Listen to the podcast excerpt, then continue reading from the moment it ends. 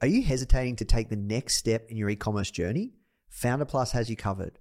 With proven frameworks tailored to your business needs for fast results, a supportive community of over 30,000 like minded entrepreneurs, and weekly live mentorship sessions, Foundr Plus is your key to success. Try Foundr Plus today for just $1 for seven days and start building your dream business with confidence. You can visit foundr.com forward slash start dollar trial or click the link in the description to claim your trial.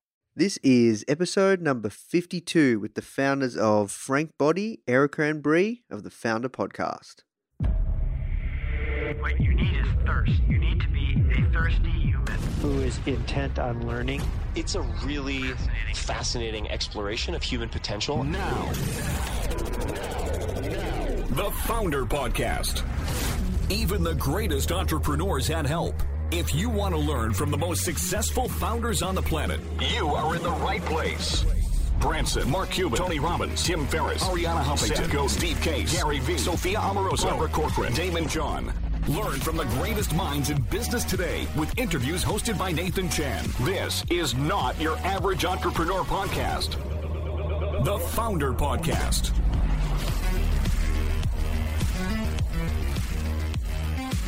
Hey guys, thank you so much for tuning in. Before we start today's episode, I just want to let you know that our goal at Foundr is to help entrepreneurs succeed however we can by giving away high quality content in the form of interviews, blog posts, podcasts, YouTube videos, you name it. We put out so much content to help you.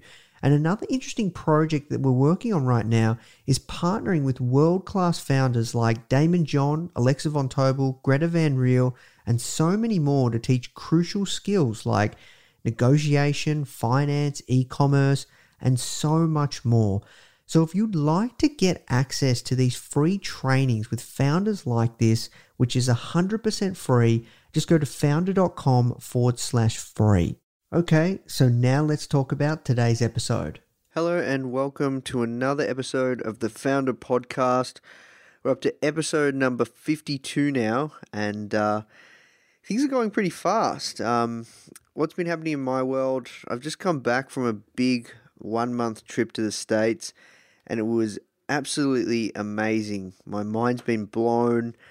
Um, thinking so much bigger, and the people that I met over there and the things that I did really, really made me think about the kind of business that I want to build with Foundr. Because here's the thing, right, guys? When I first started know, I started while it was my full time job, just as the magazine. And at first, it wasn't about, you know, how do I build this multi million dollar media empire? It was like, how do I make enough money to leave my job? And then once I finally did make enough money to leave my job, then it's just like, okay, well, how can we build a million dollar business? But now, after coming back from the States, it's like I'm not building a lifestyle business anymore. I'm building a serious startup, and this is what I've decided to do. So, really, really pumped to be back, super energized, and uh, it was an amazing trip. So, enough about me today's two guests are the founders of an Australian company based out of Melbourne called Frank Body. And these guys are absolutely killing it. Bree and Erika share with us how they are on track to do 20 million in sales this year and most of that traction is coming from Instagram, which is absolutely fascinating. So some of you guys might know that we're doing quite well on Instagram too, but nowhere near as well as these guys. And I really, really break down, you know, how they're doing it, and they share with us so much gold around their tips, secrets, and strategies on how to explode their Instagram account and really, really reap the rewards of this platform. So, that's it from me, guys. If you are enjoying these episodes, please do take the time to leave us a review. Also, if you are interested in learning what it takes to rapidly grow an Instagram account, get more traffic, followers, subscribe, email subscribers, leads, and sales, we've actually created a step by step course that has revealed how we're killing it on Instagram. Like, we're close to 300k followers, and we're recording this on the 1st of August and we've been on Instagram since November. So, you know, it's exploded our business, and we have a step by step course we actually created called Instagram Domination. If you'd like to check that out, you can go to igdomination.com. All right, that's it from me. Let's jump into the show. So, can you guys tell me about Frank, how it started? You know, fast forward from now to back then. You know, take us back to the humble beginnings. Oh, God. Yes, it, it feels like a long time ago, even though it's in some ways, I think people will say it's a bit of an overnight success. Mm-hmm. So Frank's been around for two years, but I guess the story for us dates back a little bit longer, four years, to when we started Willow and Blake, which is the content agency that we run out of here in our office with Frank. So Bree, myself, and also Jess, our other business partner in Willow and Blake, we met while we were all studying at university. Bree and I both studied journalism, and Jess studied commerce. Um, so we were all working the part-time job and had a love of writing, and I guess just communicating with people and telling their story. So out of uni, we all got um, different jobs in editorial, in copywriting, and in PR. And we were there for about a year and a half to two years before we probably all got a bit of an itch to do our own thing. So that was where we sort of came up with this idea for Willow and Blake, which actually just started as a, a website that profiled people and told their stories. So Ah, that was people who were our age, or they could have been people that we aspired to be like, or that we wanted to meet.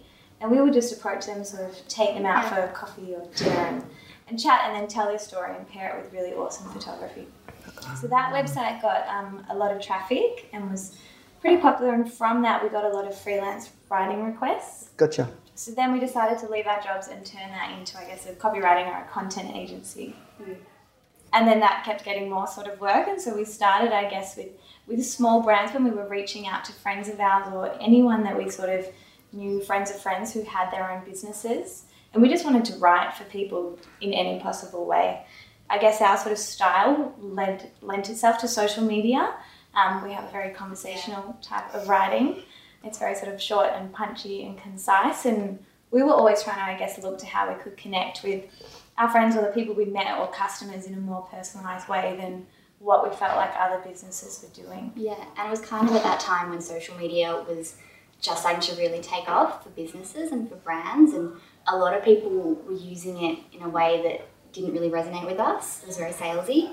Mm. Whereas for us, social media was always about having conversations and yeah, just chatting to people and kind of building that personal relationship. And so that kind of became a big part of our business quite quickly. Yep. um, I guess for us, it's really important for a brand to have a consistent tone of voice. So we like to work with brands on everything from their web copy to their packaging copy to any of their marketing collateral, which includes social media Yep. for a lot of them because they were startups. Totally.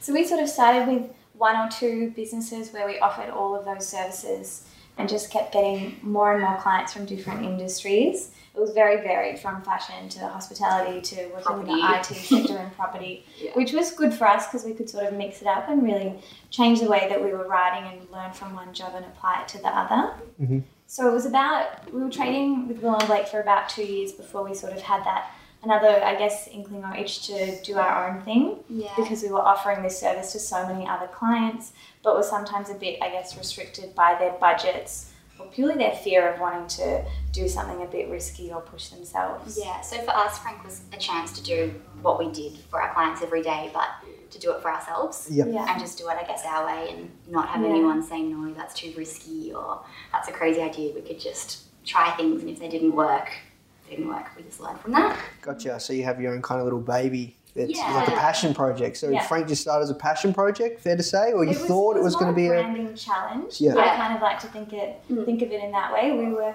spending so much time on social media and particularly Instagram yeah. um, for our other clients, and we did notice this sort of little niche within the beauty and health and fitness Yeah. industry that there were a lot of brands on there, and that was probably the most sort of influential mm. sort of market that people were really, really listening to. Yes. Was just the fact that on Instagram there were so many young female users, and they were quite impressionable, and I guess building a, an idea of themselves and who they were via the products that they were purchasing and the brands that they were engaging with. Yeah. And so at the same time, my partner, he's also quite don't like the word, but he's quite entrepreneurial.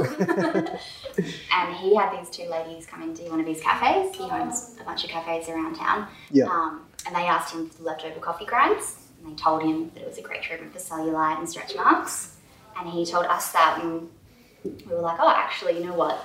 After a bit of research, we realised there was some merit to this fact, and we could see the potential there was to market a product like this. As Ari Yeah. said, it appealed directly to our target market, kind of tapping into that health and fitness and beauty market that was already booming on social Yeah. media. Yes.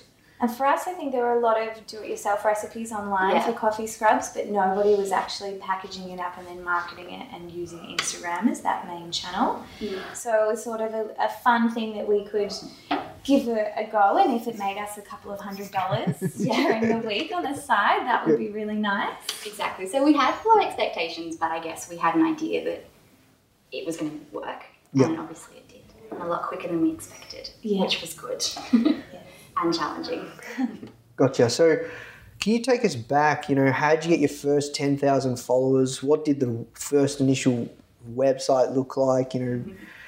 how did you come up with the concept? Yeah, like, you know, for the branding, because this is what you guys have got down Yeah, pat. You know, I think a lot of our listeners would really resonate with the early early days and some Yeah. strategies that you learnt to really, I guess, leapfrog the business in, in the early days. Of course. So I guess for us, um, it all sort of began with the name and the tone of voice. So we were looking at this product, and it was coffee grinds and oil, and it basically looked like dirt in a brown bag. Um, and so we were like, okay, we can't dress this up, or we can't make it too fancy. We just have to be really honest. It was a simple product. We wanted to be completely frank with what it did, and so from there, we're like, okay, to be frank. Ah, That's where the name came from. gotcha. And then from here, the tone of voice kind of developed and this dirty character kind of evolved. On social media, no one was really using a personified character, um, and it allowed us to talk, I guess, as more personal on a personal level with our Yeah. audience and to push it a little bit. Yeah. I think that's what we felt was really missing that all these beauty companies were speaking from this sort of higher level of we think mm. this or we think that and just not connecting with their customers at all and especially because we were probably aiming for that younger audience that maybe 16 to 18 year old girl Yes. we knew that they use social media so casually and just were talking to each other every day um, in a very conversational manner that we wanted to talk in that same way to them Yeah, and so simply by changing it from we as a business to I as the product yeah gave us that flexibility. Yeah, and there was also that kind of little tongue in cheek for Mm. sex selling. Obviously, there were beautiful pictures of girls in bikinis, Yeah. and people like looking at that. And you know, we never hide that or wouldn't No. ignore that. That was part of, I guess, our initial strategy, which has since then evolved. And it's Yeah. really interesting because so many people since come to us at Willow and Blake and think that. Perhaps pictures of babes is their social media strategy. And, yeah, you know, we can laugh it off and say, sure, give it a go. Um, but there's so much more to it, and obviously, for us, the, the words are as important as the pictures, and the two work really well together. Yeah, exactly. And that's what our thing is: is basically getting everyone to figure out what their voice is for their product or their service, and really owning it, and something that they feel comfortable with, but that their customers will understand too. Yeah, and just something different. You know, Instagram these days is so crowded and Mm. everyone's trying to get people's attention. And if you're just posting the same content or speaking in the Just as same way that everyone else is, you're not going to stand out. I think Yeah. when we first launched, it was quite different. Um, Yeah. and we've had to keep evolving because as soon as you do something different, everyone Gotta- else copies you. Yeah, that's right. Yeah. Yeah. yeah, we keep evolving and kind of Yeah. moving ahead. And so when we started, I guess we knew that there were these influential people on social media that would be incredible brand ambassadors for us, and that we would have to use them to leverage our brand and just the the time that it would take for them to spread the word about our brand was so small in comparison to how I guess traditionally any business would spend trying to get the word out about their brand. Um, it's changed so much since we started in those two years. So when we first started approaching people, it was very much about that relationship building and sending product to people who we felt aligned with our brand and could take amazing imagery with our product.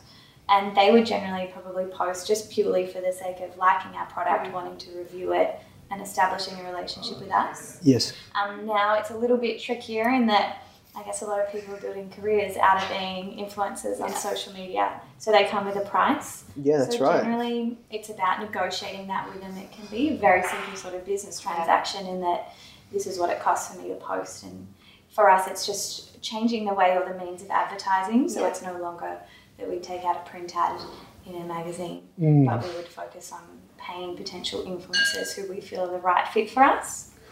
And that takes a lot of work too because you need to sort of instruct them on how to take a picture and what is right and what is wrong for your brand.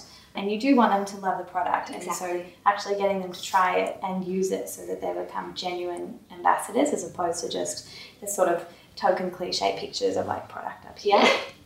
But definitely, like in the initial initial stages, it was so important for us to have that ambassador, and still is to have Yeah. that. That really helped us springboard the brand and get it out there.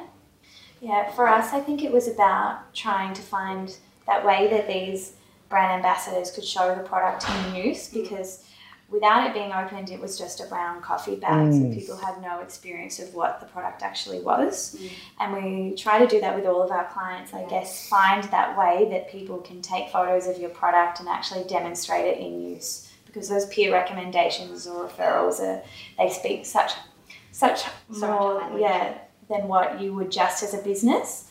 Mm. Um, And so, yeah, the other thing that's been really important for us is our customer generated content. Yep. yeah. So, with every pack we send out, there's a little flyer that goes with it, and on that it says, We'd love to know what you think, and for you to share your feedback using the hashtag Frank Effect. Gotcha. And I think if you look on that, there's 71, 81,000? Yeah. About Wow. 81,000, maybe around that. Yeah, we images. get sometimes like like a couple of hundred uploads a day, Mm. which is pretty amazing of just people Yeah. using the product. And taking the time. social Exactly. handles. And that's yeah, it's not easy. it's not easy to get attention, let alone get people to take their time out of their day to take this photo, go and upload it. So they're really proud and yeah. Yeah, exactly. And we think it just shows how much they do like the brand and want to be involved in that community. And you have to, fun. yeah, you have to make it fun for them and simple, like not too many barriers to entry. And Yeah. I mean, we started taking those photos ourselves Yeah. at first, trying to demonstrate yeah. Yeah, you do. put the coffee scrub Yeah. on your Yeah. body, and then it slowly just ticked over. And so, you know, it's funny now talking to people and they ask, How did you get so many user generated images? Yeah. How did you get to 10,000 followers? My first thing I kind of say is, Well, you have to start at zero, and then you start at 10, Yeah. and then you might get to 50, 100, and it keeps growing. Mm. But everyone has these sort of unrealistic expectations that it's zero one day and tomorrow 10,000. Mm. Like we launched with a pretty aggressive social media strategy and we post pretty much every hour Oh, yeah. Yep. um, in the beginning. And so we've since turned it back now and we post probably five to six times a day, which is still a yeah. lot. But we, Yeah, it but is. that's the thing. We have a lot of different, like different themes that we post across, and that's not necessarily relevant for every brand. I mean, at the start, it was fine because I think people wanted to see a babe every hour, Yeah, exactly. and the witty kind of commentary that went with it. Um, but say if you had a different product, you don't want to be, I guess, spamming people's feeds that often. Yeah, exactly. It kind of just depends if you've got something interesting to say. It's okay to post a lot, but if you're just saying the same thing over and over, it's going to get spammy. Yeah, and we use ourselves and then the people in our office as a gauge of that to be like, would I be interested in seeing this post? Would I be bored of it? Would I think that I'm Ah, so you do the self test. I think that's really important. Yeah, it's with our products and everything. It's would we find this funny, especially when we, I guess, are posting so often, trying to come up with these captions. You know, you can mm. very easily get a bit lazy or feel like you have nothing to say, and you have to stop for that second and is this funny? Is this clever? Yeah, and we're lucky because there's three of us who look after Instagram, and so Yeah.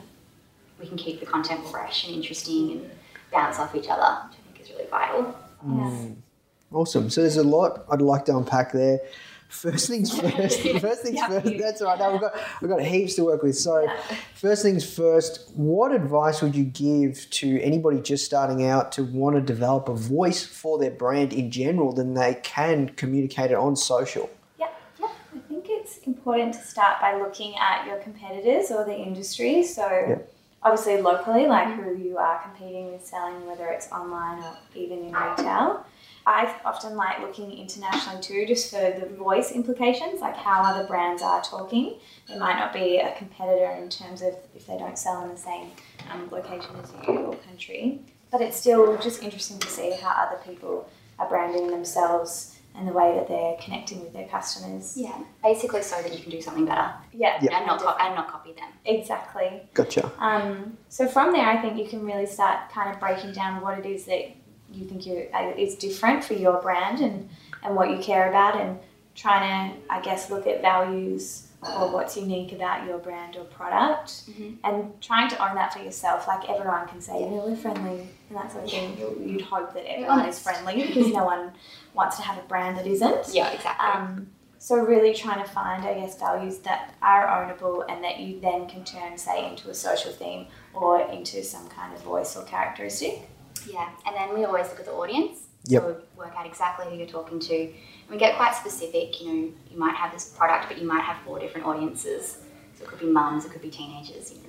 And we get quite specific on what they like, what they don't like, how they speak, and kind of what themes are going to resonate with them. Gotcha. You know, the way you talk to a teenager is quite different to how you talk to your mum. Um, but it's finding out that balance and working out what's going to appeal to both of them. But then Yeah. also still be unique to your brand. Yeah, So yeah, it can be a bit tricky, and that's why I think we do spend a lot of time really figuring out who that target audience member is and Yeah. who is going to be making the purchase decision at the end of the day. And once you sort of identify that, you just work through a lot of different ideas and how you could apply that to say your web copy or just a positioning statement or your elevator pitch to how you'd sell it to someone that you're having a conversation with um, and then throwing around what that, that voice or that positioning statement means for social so different um, like imagery and a certain i guess like color palette to then Yeah. um, your copy and how you would caption everything I guess for us, the aesthetics and the copy go hand in hand. So Yep. they Yeah. both need to be really strong because you know, one's not going to match the other, it's not going to work. Exactly, and I think that social media users are quite savvy these days, and they just see through when a brand is being ingenuine or when it doesn't match up, and they're mm. very harsh. Like they'll pull you apart on social media. So, being able to have, I guess, a strategy for any sort of crisis or whether people are thinking ahead as to what they'll ask and what they'll say about your posts or your mm. brand, and being able to have a response for that. Yeah. Gotcha. So, what I'm hearing is you guys have an overarching theme for your Instagram page, but not only just your Instagram page, but all of your social in general, from copy and aesthetics as well. Now, I'm curious, what tools do you use? Because I know from our experience with Instagram, you can't really schedule. So, do you, when you say you post every hour, do you post America time as well when we're sleeping, or how does that work? What tools are you using? So for Instagram, yeah, you have to post live and you can't schedule. Yeah. So we don't really pre-plan our content. It's mm-hmm. funny for our clients who sometimes do, but we prefer to work on the fly. I think Yeah. Yeah, It see, that's how I do be it too. Yeah, Yeah. people think like they look at our page. I'm we're the same as you guys. We've got we post every two hours, and we post you know sometimes six to Mm. eight times, sometimes ten times a day. And the more you post, I've found the faster you grow because we're posting mainly quotes and stuff. So it has that viral effect, and people share it, Mm. and people find that really overwhelming. And they're like, "Oh, how do you plan all that and stuff?" And I just do it on the fly. It is interesting. There are so there are apps called like Latergram or Schedugram where you can upload it to a desktop and it's sort of all saved as a Yeah. bank of Yeah. post, but then you still have to manually go in at the time and post. Yeah, we So get a reminder us- and stuff. Yeah. Yeah. Yeah. For us, it was easier that social's changing every day, and something that is cool today is old news tomorrow. tomorrow. So it was easier for us to be on like daily seeing what's happening and saying that's cool, no one's seen it before, Yeah. or we've had this idea, and posting as we go. And we're lucky that there's the three of us, so it's split up a little bit. Yeah, and we have someone in America who Oh, you got someone in America that's Yeah, post. social Gotcha. media manager who can post for us while we're asleep. Because America is a really important market for Yeah, us. same. We want to make Yeah. sure we're hitting that morning slot. There them. was a there was a time when Steve set his alarm Oh my at God. 4 a.m. each morning to Oh post. wow, that's Yeah. dedicated. He was Yeah. very dedicated. it And was three years or so. I just, I just sent him the content and then at 4 a.m. he'd wake up and post it. Oh wow.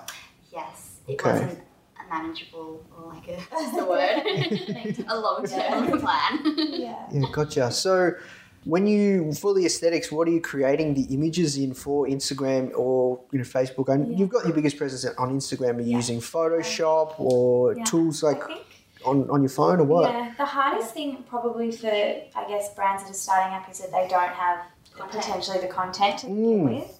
So for us, it was just inspirational content or things that we liked from Instagram Mm. or just from various blogs that we were constantly looking at.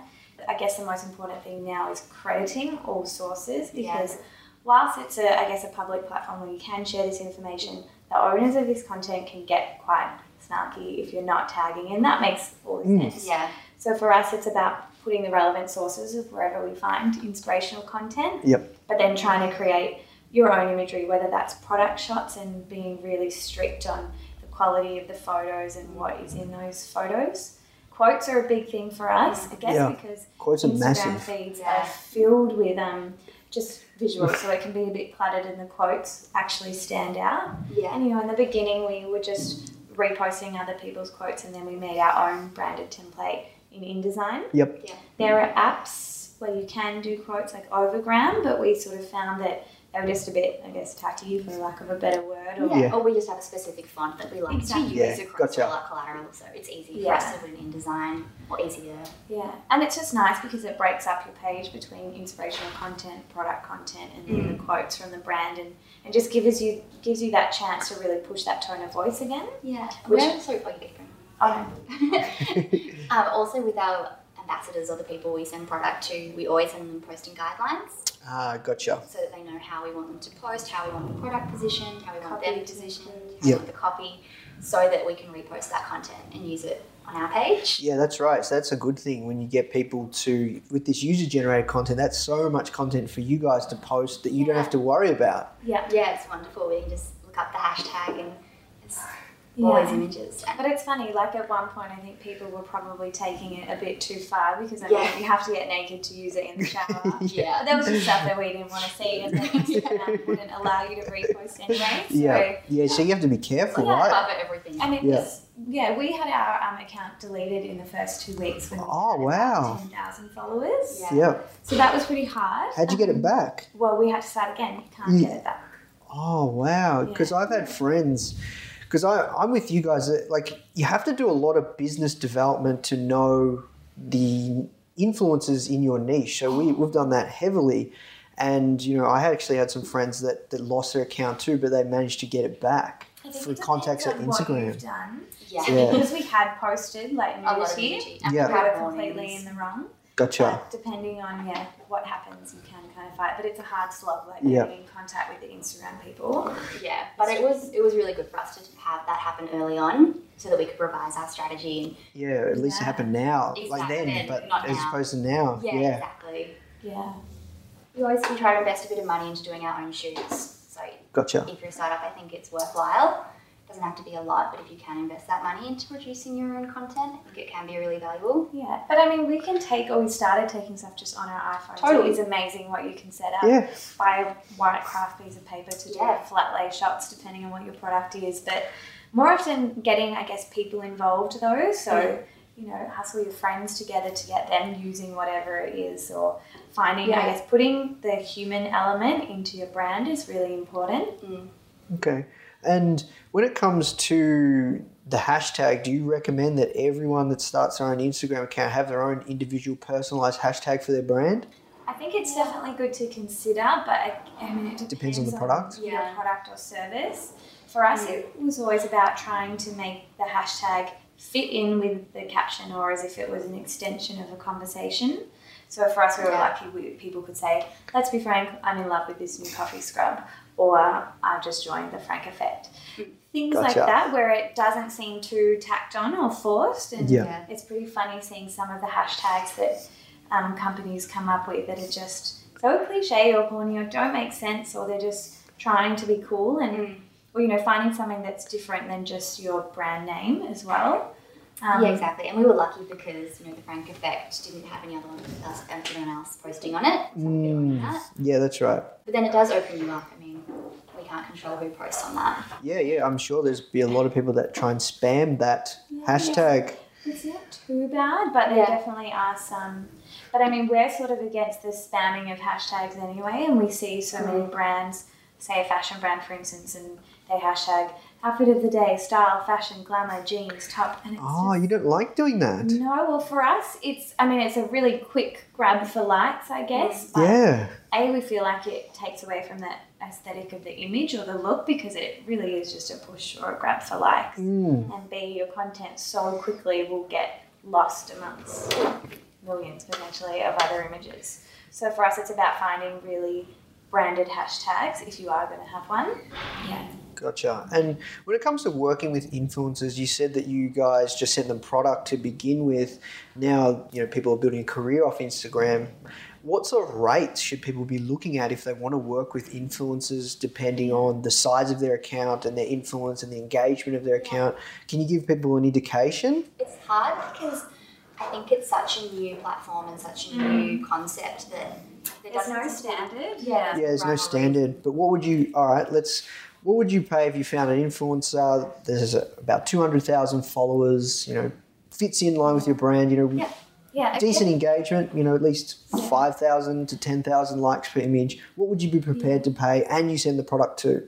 Well, for us, I think the engagement of a person's account is so important. Mm. A lot of our clients look at someone who's got a million followers and think that they're amazing, but Yeah. they might not have everybody actually commenting or liking on those images. Yeah. So it's really important to look at that, but also to know that I think the average is about a three to four percent engagement Yep. for a brand, and five percent is actually quite amazing. Mhm. But again, it varies. Like you could get lucky with one girl who has two hundred thousand followers, and she might say, "I'll do it for free," or she might say it's five hundred dollars for an Yeah. Instagram Yeah. post. Gotcha. Or you know, there are people who've got two million followers who have sent us quotes for hundred thousand dollars. Oh wow.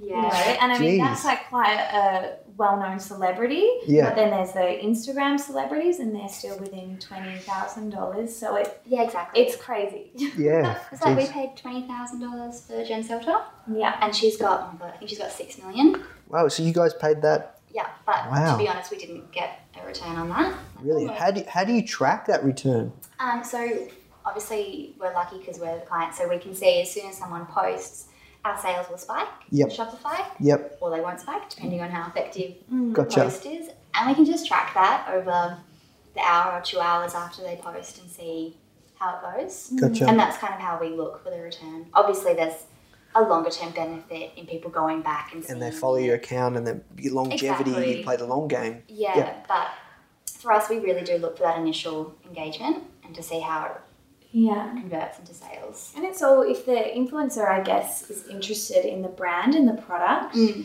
and actually seem like they're invested and like it and want to keep Yeah, exactly. it, you're willing to pay more for it. And then they'll you can see how much they care about it in the image that they actually provide, which is really interesting. Mm. But I'd say we would like do a lot of investment in influencers that are in that low kind of hundred marks. That seems reasonable for us Yep. there's only it's definitely a smaller amount of people that would be over a thousand dollars or you, you Oh, really yeah. start thinking about Yeah. that Yeah, there are a lot of agencies now who represent influencers Yeah. Yeah. Yeah. um, and we found that can kind of it's goes one way or the other like sometimes mm. they're helpful sometimes it seems to just add more stress to the process Yeah. Um, yeah. Sometimes they just get in the way and charge a management fee for Oh, I gotcha. not a lot. For a few emails in between but, Yeah, Yeah. yeah which is hard. But it's a constant searching thing. Like we're always using either the Explore tab or you find one mm. influencer and follow them and suggest more people to follow Yep. that are in a similar vein. Yeah, that's a um, good one. Yeah, and most of them will have their email addresses and we have a specific way to approach them and talking them to them about the product and asking if they'd be interested in working together. We Yeah. direct message people on Instagram as well if they don't have their email addresses. Yeah, Yep. We're just constantly looking. Like Yep. all the time. And you get so many no's or so many just not No reply. Yeah. Yeah. and that, that's fine though because who cares? You don't really know them. You're never going to see them again. Or Exactly.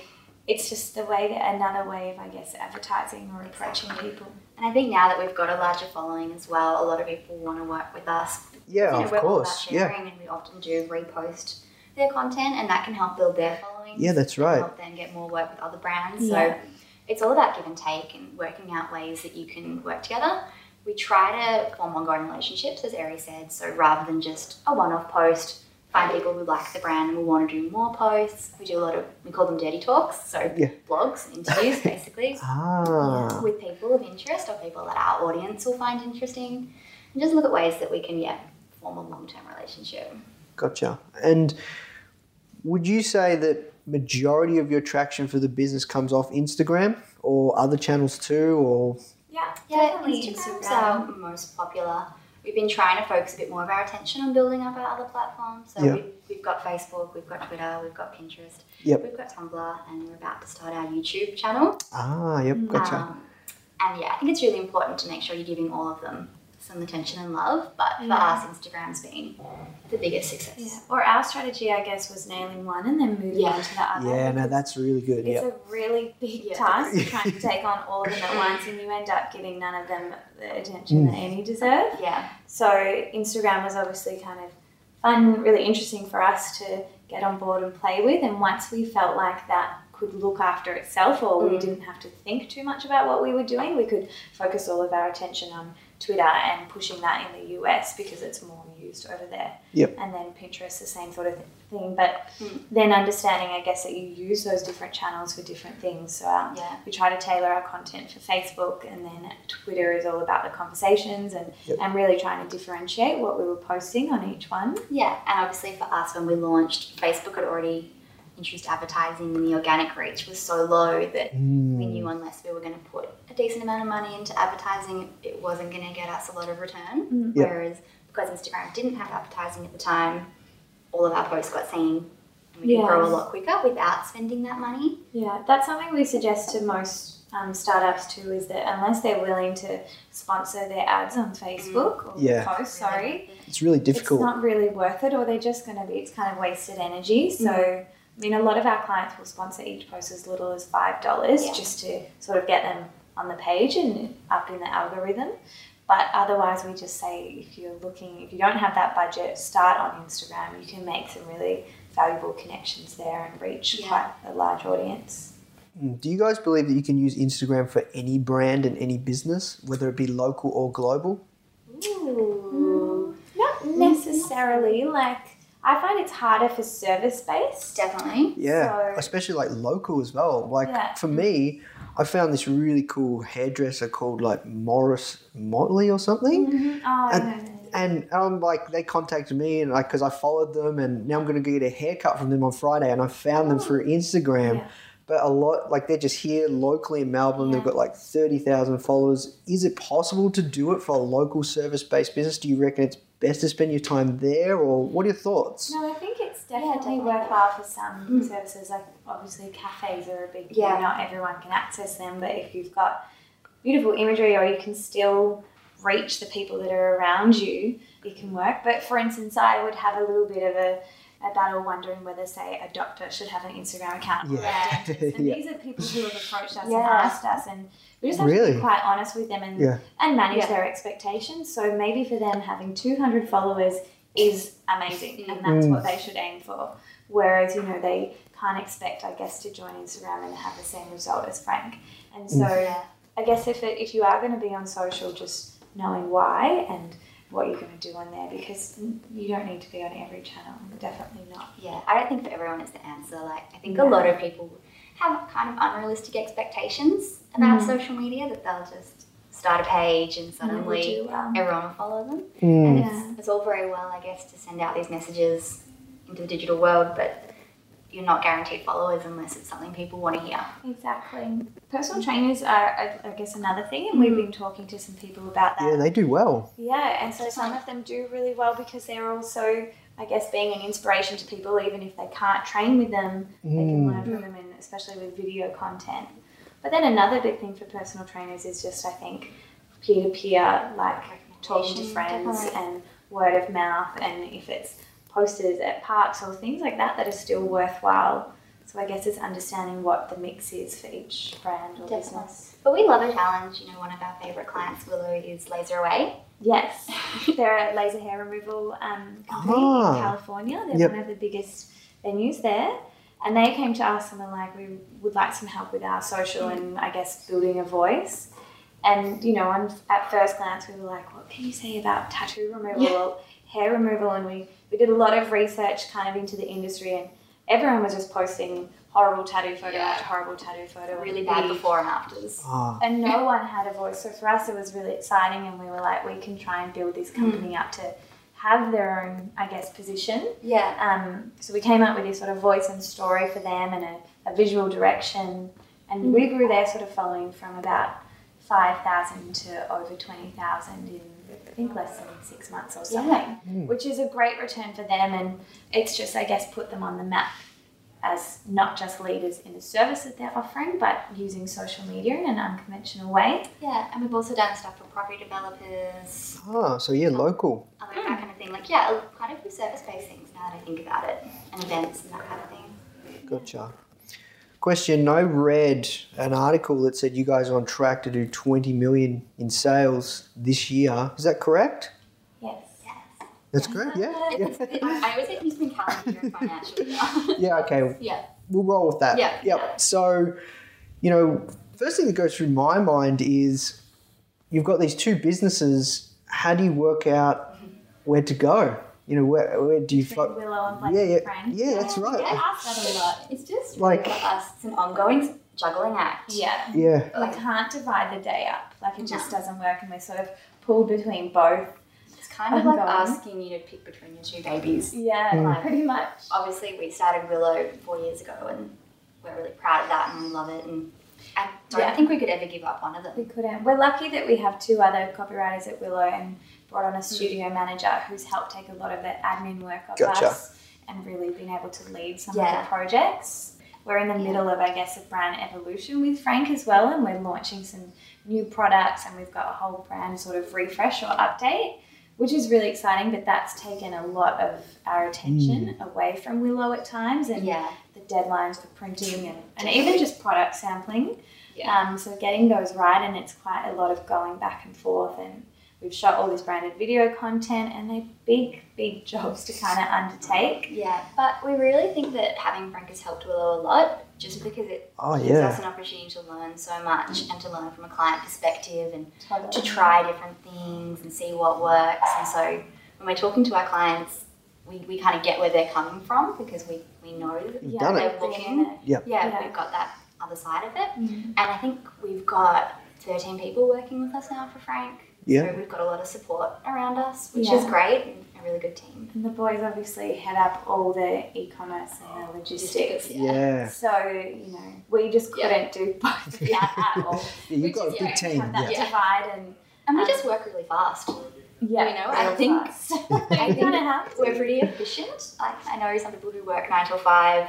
I, I know when we first started working for ourselves, like people just fill day. Whereas we really make sure every minute counts. Yeah. when we're working. Okay. Um, work towards wrapping up. Just any like key things that people need to be doing on Instagram today. You know, after watching this, what can they take away and go and implement in their business? Whether they're just about to start an Instagram account, or they're just wanting, or they just currently have one, but they're trying to get some traction. What are some big things they can take away? Game changers for you guys, game changers for them. Figure out what your voice is, like really. Yeah, you've got that really down pat. and then how that voice translates into imagery. Yeah. So thinking about not just the single images when they come up on a feed, but when you're looking at a brand page and there's say the nine that you can see at once. Yep. Finding, I guess, a yeah an aesthetic or a color palette and something that works, and mixing it up with quotes and specific lifestyle imagery and product imagery. So really picking out maybe three to four content themes is what we like to call them. So say for Frank, we obviously have our inspiration inspirational pictures of beautiful girls. We have our product pictures, which might be a flat lay, or there might be people actually using it. Yeah. We have ingredient focuses, which talk about all the natural ingredients that we have in each product. And we have our quotes. And we got user generated content. yeah, and we're, we're constantly thinking of new things to put into that mix and making sure that it's still interesting and engaging. Yeah. Um, Just make sure you're posting regularly and Yeah. consistently. I think Yeah, people that's a big one. sometimes they get caught up and they're like, oh, I don't know what to post, I don't know what to post, and then they don't post anything. And and that's, post 10 at once. yeah, and, Yeah, yes, yeah. and that's the worst thing you do. Posting nothing is the worst thing. Make sure Yeah. you post something. And we we think about the times that we're on the phone. So generally, Yeah. it might be if you're on the way to work, unfortunately in traffic, or on public transport, on your lunch break, and that sort of end of day when Mm. you're getting a bit bored at work or late at night before you're going to go to bed. Yeah. So they're the times you want to be hitting. Kind Yeah. of, yeah. And you Gotcha. just think about like when am I scrolling on my phone and through my feed, and Yeah. that's when you can really, I think, focus on grabbing people's attention. Mm. And then also make sure you tell people what your social handles are. So put them On on your packaging, website, put them on your website, packaging, put them on your flyers. Otherwise, people don't know Ah. about you, and it sounds silly, but a lot of people make that mistake. Yeah, like you would literally be trying to find like I can't find your social handles anywhere. Like Yeah. they need to be on your website, or even just tell them. You know, if you're a service-based industry, not in a pushy way, but like, oh hey, did you know I have Facebook? Did you know I have an Instagram account? You should Yeah. check it out. That kind of thing. And that, like for the hairdresser, they would, I guess, every time a client comes in, be like, Yeah. let's take a pic, put it up on Instagram, tag Yeah. us. Yeah. If you make it friendly and conversational, people are just like, yeah, sure, I'll do that. Yeah, exactly. I guess for us, it's yeah, collaboration and networking is really important on Mm. social. So when you see people whose brand you think aligns with you or influences, not being scared to send them an email um, and ask them if there's any opportunity to work together. Mm. And in saying that, being prepared to spend a little bit of money. Mm. Um, you know, we've learnt lessons where we realise that some haven't been as good as investment as others, but then some have really paid off. But just seeing it as more of an investment as an as opposed to an expense is kind of a good idea. Yeah, competitions and collaborations have been really important for us as uh, well. Oh, competitions, yeah, You know, collaborations, if you yep. can collaborate with a brand who's not not in like in a similar fe- field but not competitive. It's Yep. great. Like even if you've both got five thousand followers or a thousand followers, Yep. you can still springboard off each other's Yeah, cross promote. cross promote. Yep. It's, it's good for everyone. And then yeah, competitions. People love getting stuff for nothing, Yep. but make them creative. Like everyone's doing a repost comp and it gets too spammy Yeah. Yeah. you know, tag a friend comps are great, but just make it a bit interesting, make it a bit fun. Like it's Mm. often and make sure the entry to oh sorry, the barrier to entry is really low. Yep. Often the simplest competitions for us are the best. We Yeah, did this yeah. one where we filled our bathtub downstairs with balms. You more probably saw it when you walked in. Yep. And we just said, guess how many balms there are in the bath. Yeah. And Ah. the person who guesses first will win a year's supply of balm. I think we had oh my god, like I don't even know. It was a Over- couple of thousand entries or Yeah, something. it was like nearly five thousand entries. Wow. People guessing. People people like to guess. Mm. Mm, yeah, that's a good one. So, last question. You guys are killing it on Instagram. You know, the advertising networks coming. Are you, you? You must be a little bit concerned. The reliance on just one channel. What's next for you guys? You know, you said you're starting all these, focusing on other channels. What do you guys see as the biggest next possible high growth channel? I know some of my friends are saying Snapchat. Get people to add them on Snapchat. That's going to be massive. I'm curious to hear your thoughts. Yeah, well, we've kind of for us, Instagram's almost been like a ticking bomb. You know, Since we Mm. started, we knew that advertising was That's right. eventually going to come, and so first and foremost, our strategy has been about directing people back to our website Yep, and to our um, EDM database. gotcha. Because obviously that's the platform that we can control, and once Yep. we've got their Yeah. emails, then it can't be taken away from us. And Yep. EDMs can still be really powerful. I Oh, yeah. In a really personalised way if you put the effort in and just make sure it's not too spammy. And our EDMs again are sort of broken into content themes where Yeah. we will have a, a product section, then we'll have a lifestyle section and sort of a benefit driven section and trying to give as much back to our customers. We have a little selfie of the month pick that's in the EDM. Yeah. EDM. So I guess it just gives people a reason to keep engaging with the brand and We having update, this yeah. yeah. We have a blog that we update weekly. Yep. You know, we're always trying to put new content up there so that our page doesn't get stagnant. Yep. So there's something interesting. Yeah. Um, and then, as we said, yeah, YouTube is going to be a big focus for us this year. Yep, YouTube. yeah. Um, And we have dipped our toes into the world of Snapchat. Ah, yes. It, it, I think there is a lot of potential there, and it's Yeah. just you know Instagram is so sort of there's so much effort goes into it, and you know we harp on about how the page has to look good and Mm. be aesthetically pleasing, but Snapchat is a lot more raw and just sort of almost like Candid, a behind the scenes yeah. and Yeah. candid view of people's lives. So I was trying to take some photos at this shoot we did the other day, and I kept being like, "Doesn't look good, it doesn't look good, doesn't look good," and the girls were like, "It's fine, you can just add it Yeah. Yeah. it's interesting because for me personally, like I haven't seen many brands using it that well, Mm. and I think it's very easy for Snapchat to look, yeah, underdone or Very raw. yeah, Yeah. And, but in a bad way. So for us, it is finding that You want it to be balance and polished. experimenting and Yeah. seeing what will work. It's just all learning, and that's what social media is, is kind of about. So, you know, Yeah. we can try Snapchat, see if it works, and hopefully people like what we're putting up there. But if they Yeah. don't, we can change it. And that's what's great. Like, obviously, there are some barriers or things that you want to be sensitive to and careful of, but People are pretty forgiving. they're quite forgiving. And it's that you will get people who will be having a debate or maybe trawling through pages. And we always encourage discussion and debate, but as soon as it goes too far, you know, we know when to stop the conversation or report users or delete comments. But yeah, you can put an image up and it might not get traction and it's not about beating yourself up about it. It's just being like, cool, lesson learned, we won't post that again. Mm. Or that picture did really well, let's post more of that. So yeah, it's just a big learning kind of platform. Yeah, definitely. And even with the advertising coming onto Instagram, I guess it doesn't really necessarily mean that platform's redundant. It just means we have to work out a different way to use it Yeah. Yeah. and work with them to give them what they want. Okay. Awesome. One last question. Like, are you able to share like how big your e- like your email database is? It's great question. I think it's gone over about 210,000, Oh wow. which is pretty strong, yeah. Yeah. And um, but we'd love to keep building it, obviously. And yeah, we. It's funny as well trying to figure out how often people want to receive EDMs. Mm. Um, And of what- for us, like geolocating, so sending different content to the American audience, Yep, or yep. Europeans.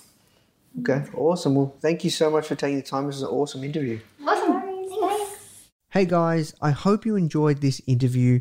As you might already know, our mission at Foundr is to help tens of millions of people every single week with our content, either start or grow their business, which is exactly why we're partnering with world class founders such as Daymond John, Alexa Von Tobel, Greta Van Riel, and so many more to teach crucial skills such as negotiation, finance, e commerce, and so much more. So, if you'd like to get access to these free exclusive trainings, please go to foundr.com forward slash free. These are 100%. We go super in depth on teaching a particular topic, and I know that you're going to love them if you enjoy this podcast. So, just go to foundr.com forward slash free. All right, guys, I'll see you in the next episode.